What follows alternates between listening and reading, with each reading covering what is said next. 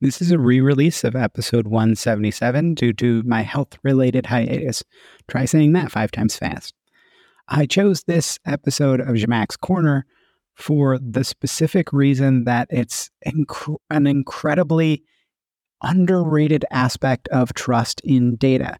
If there is a hidden missing understanding that when data can be changed without a consumer's understanding or knowledge, that leads to far less trust. Most people just don't talk about this or, or really address this. So, one of the biggest aspects of data mesh is ensuring the proper handling of data, you know, kind of almost that chain of evidence of data, and that there are guardrails and guardians around that so they can trust what they're supposed to. It's a nuance that's, like I said, incredibly often overlooked.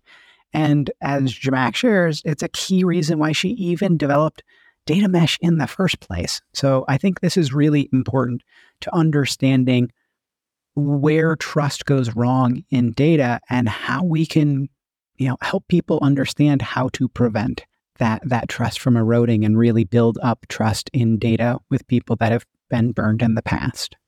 Hi everyone, this is Zhamak. I am the creator of Data Mesh, uh, the founder of Next Data, we are reimagining what data sharing could look like if data was a product, if independent teams and individuals could share their data as a product, and if we lived in a world where AI, ML, analytics could be powered by independently owned and responsibly shared data. So that's our vision. If that's appealing to you, if that interests you, we are growing our team rapidly and we need you. If you're a distributed systems engineer, product manager, or a designer of a large scale PaaS SaaS infrastructure, we'd love to hear from you. Please check out our careers page at nextdata.com. Data Mesh Radio is provided as a free community resource by Data Mesh Understanding. It is produced and hosted by me, Scott Hirleman. This episode is part of a longer interview I conducted with Zhamak Dehghani, who's the founder of the data mesh concept and is sponsored by her, her company, her startup Next Data. The goal of these conversations is to dig deeper into specific topics rather than skimming the surface and really discuss Zhamak's view of the now and the future of data mesh. What is possible now? What can we do to set ourselves up for success in the in the future? And what is our ideal picture in that future once we have the ways of working and the tooling more figured out. Hopefully, you get some great insights as well as seeing the other side of the funny and wonderful person behind the data mesh paradigm. Please do follow Zhamak as well for more interesting insights. To keep an eye out on what she is working on. I think you'll be very interested and excited. Now, up next, I'll give a bit of my summary of the episode. So you might focus on a few of the nuanced points that Zhamak makes. Sometimes she says some things that are kind of like a picture, right? Worth a thousand words in and of themselves, even when she says one sentence. So, with that, uh, let's go ahead and hear some fun music, and then we'll get into that summary.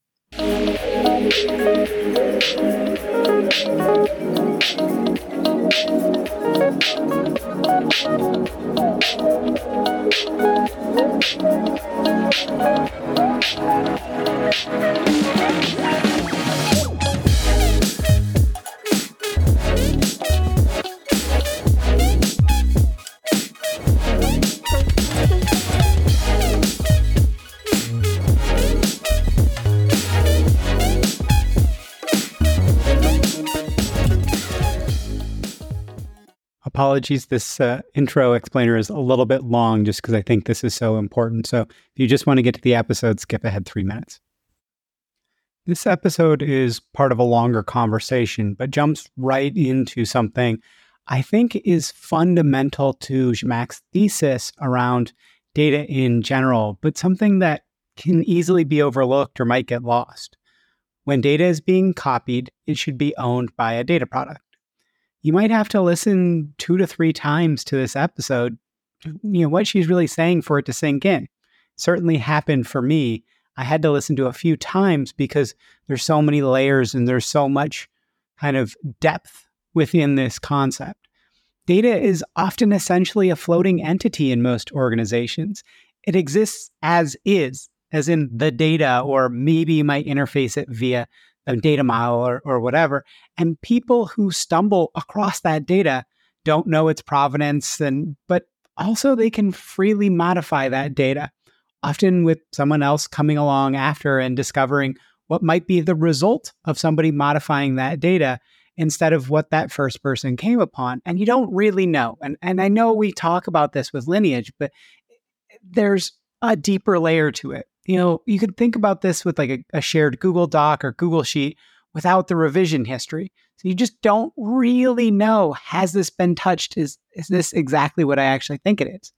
So in data mesh, we don't directly interface with the data, not just because, you know, that cleanup burden of what is this? You know, can I actually use it? That that shouldn't be on the data consumer. And we do want to consume from a product so we know what we get. The other aspect is if data is ever was only ever owned by a data product or as a direct result of somebody consuming from that and you know because you were the one that consumed from it, it significantly increases the trust. And not just the trust for the consumer, but also for the producer, because it's much harder to misuse the data if it has to come directly from the source. It adds so much more resilience to the system when you say that you can only interface with something that is designed around protecting and keeping the data clean and keeping it with as high of context as possible. And you know, consumers can trust what they are accessing precisely because the data has been moved only inside of a data product. I think this is really hard to articulate. So I would guess this episode will be one of those kind of aha episodes five years from now where it just keeps revealing itself more and more because I think there are so many layers to this. So I think you'll get a lot out of this episode. And I think it will be uh, deceptively a lot of great information and kind of impact on people's journeys. Okay, with that shortest summary of the episode done, let's go ahead and get to actually hearing from the woman herself, Zhamak Dehghani.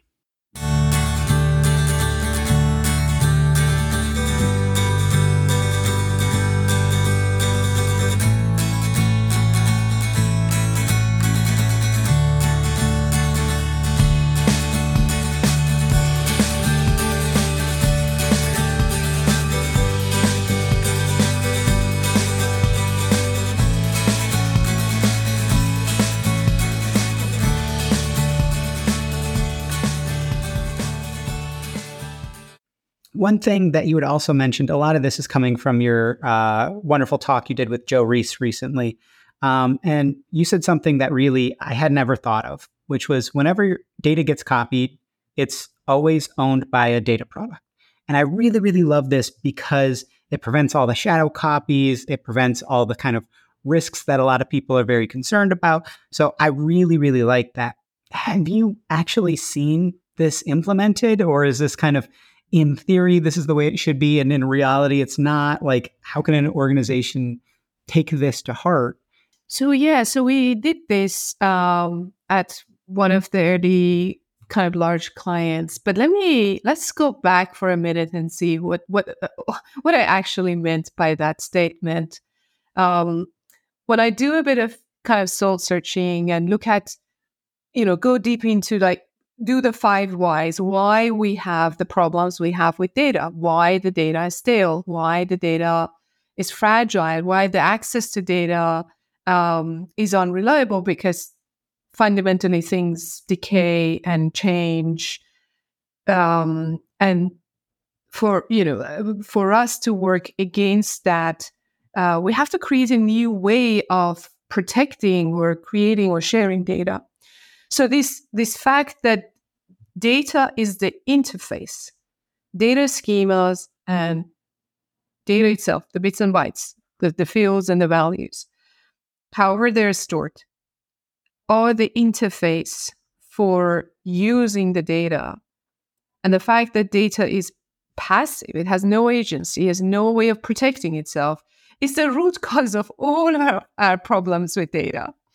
Um, as application developers, we evolved to realize that fairly early on with, for example, understanding that integration through databases is a terrible idea. It creates these, you know, tightly coupled spaghetti kind of systems that nobody can move. And as soon as one person moves because they change a field in the database or something, everything falls, everybody else falls down.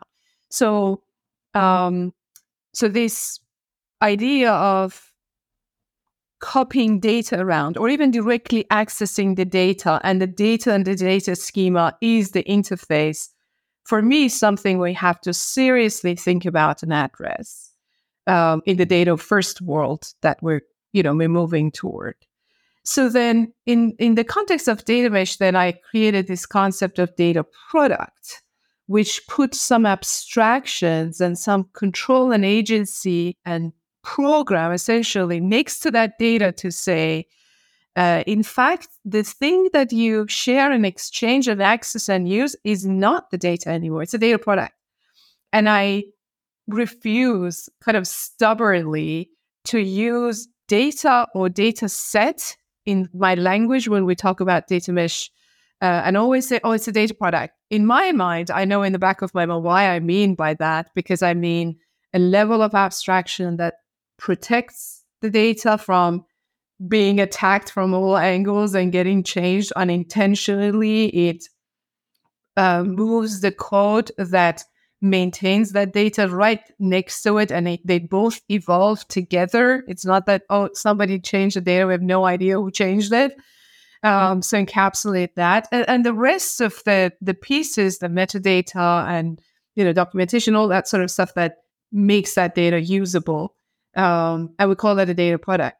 So then, with that assumption, if you are, you know, there is a data product upstream and it provides information about, um, I don't know, the raw material used to make this water bottle that I have, and there is a data product downstream that wants to use that information and combine it with uh, sales information and other information to see, okay, if you know how how changing the material is impacting the sales or or why um, if it has to copy some of that data, raw data from that, you know, water bottle um, data product, it's okay because um, because it's encapsulating that in again a, a, data product with all of the controls and um, the, the, quality measures built in, uh, and also connectivity of that data product to the, the upstream data product to make sure if that once the material keeps changing in the, in the future revisions of this water, water, water, we keep updating